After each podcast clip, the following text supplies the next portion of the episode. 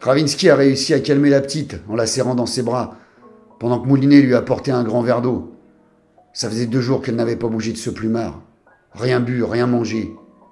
Sa famille était à l'autre bout de la France et elle ne connaissait presque personne à Lyon. Quand elle fut calmée, la gosse leur a raconté avec des sanglots dans la voix ce qui s'était passé le soir où Ethan était venu la chercher avec ce type bizarre d'une cinquantaine d'années.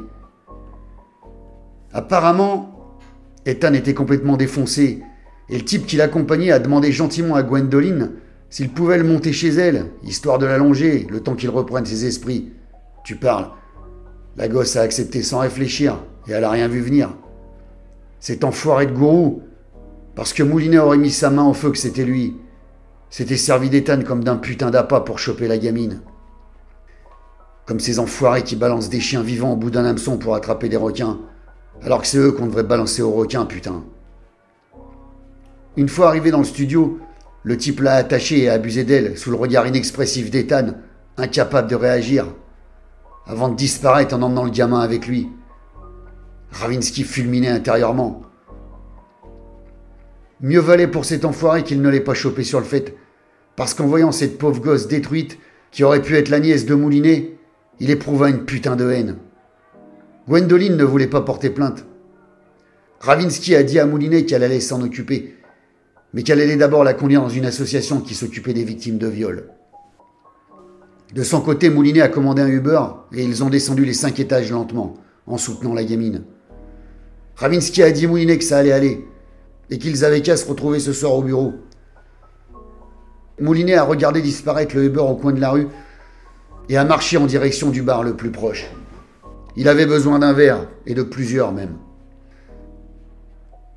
Il a été raisonnable, il n'a pas picolé comme un bidas sans perme, juste de quoi digérer un peu ce que cette enflure avait fait à cette petite.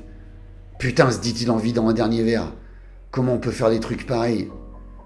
Le barman qui l'entendit parler tout seul lui demanda si tout allait bien. Moulinet lui répondit qu'il avait trouvé une gosse de 18 piges qui venait de se faire violer par un foutu taré. Le serveur ne s'attendait pas du tout à ça. Il avait plus l'habitude d'écouter les complaintes des poireaux accrochés à son comptoir que ce genre de truc. Ça lui a coupé la chic cinq secondes, mais il a très vite retrouvé la parole, en disant qu'on devrait leur arracher les couilles ou leur mettre une balle dans la tête à ces bâtards. Moulinet le regarda et lui demanda Ah ouais? Et qui s'en chargerait? Vous? C'est vous qui appuieriez sur la détente? Il lui a répondu droit dans ses bottes que ça ne lui poserait pas de problème de buter un enculé pareil. Moulinet a balancé un bifton sur le comptoir et s'est cassé. Mais en arrivant vers la porte, il s'est retourné vers le serveur et lui a demandé Dites-moi, combien de types vous avez déjà buté dans votre vie? Putain, c'est vrai quoi, se dit Moulinet. Bien sûr que moi aussi j'aimerais buter cette enflure, mais alors quoi? On retourne au Far West et on se tire dessus comme des foutus en la loi? Il a marché tranquillement jusqu'au quai de Saône pour prendre l'air et fumer une camelle, en regardant passer la flotte et toutes les merdes qu'elle charrie. Les gens sont vraiment des porcs, dit-il en balançant son paquet de clopes vide à la baille. Ce soir, après avoir vu Ravinsky, Moulinet avait décidé qu'il irait taper un poker chez Bobo, un tripot clandestin, pour essayer de se faire un peu de maille et se changer les idées. Moulinet est sorti de chez Bobo à trois plombes du mat, tondu comme un putain de mouton. Il y avait laissé 500 boules, deux paquets de camel et un bout de poumon. Il toussait comme un tuberculeux. Ravinsky allait être fier de lui. Il n'avait pas avalé une seule goutte d'alcool. Un exploit. Il décida de rentrer à pied, histoire de faire prendre l'air à ses poumons et de remettre un peu d'ordre dans sa tronche fatiguée. De son côté, Ravinsky avait convaincu la petite Gwendoline de porter plainte. La maison Poulaga avait rouvert une enquête.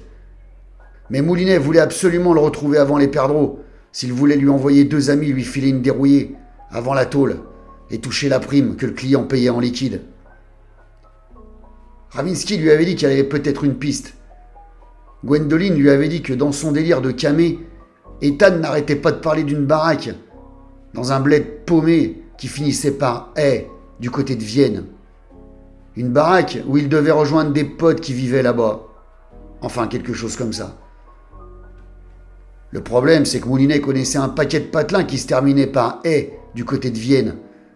Les côtes d'Arrêt, Charentonnet, Saint-Jean-de-Bournay, Châtonnay, Ézimpiné, Lusiné, il y en avait des dizaines.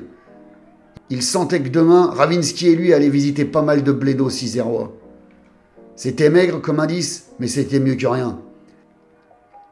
Il fallait qu'il aille dormir. Ravinsky venait le chercher dans moins de 5 heures, et la journée allait être longue. Un vieux clodo l'arrêta pour lui taper une clope, que Moulinet lui fila sans sourciller. Putain, ce type aurait pu être son père. Il fouilla ses poches et trouva un rescapé, un bifton de 50 balles qui lui refila avec la clope. Moulinet pensa qu'il pourrait très venir devenir Clodo lui aussi. Cette pensée du glace le sang. Au moins quand il était bourré, il n'avait pas ce genre de pensée glauque. Il releva le col de son manteau et accéléra le pas pour aller se foutre au chaud dans son pieu. Demain il ferait jour. Ou pas.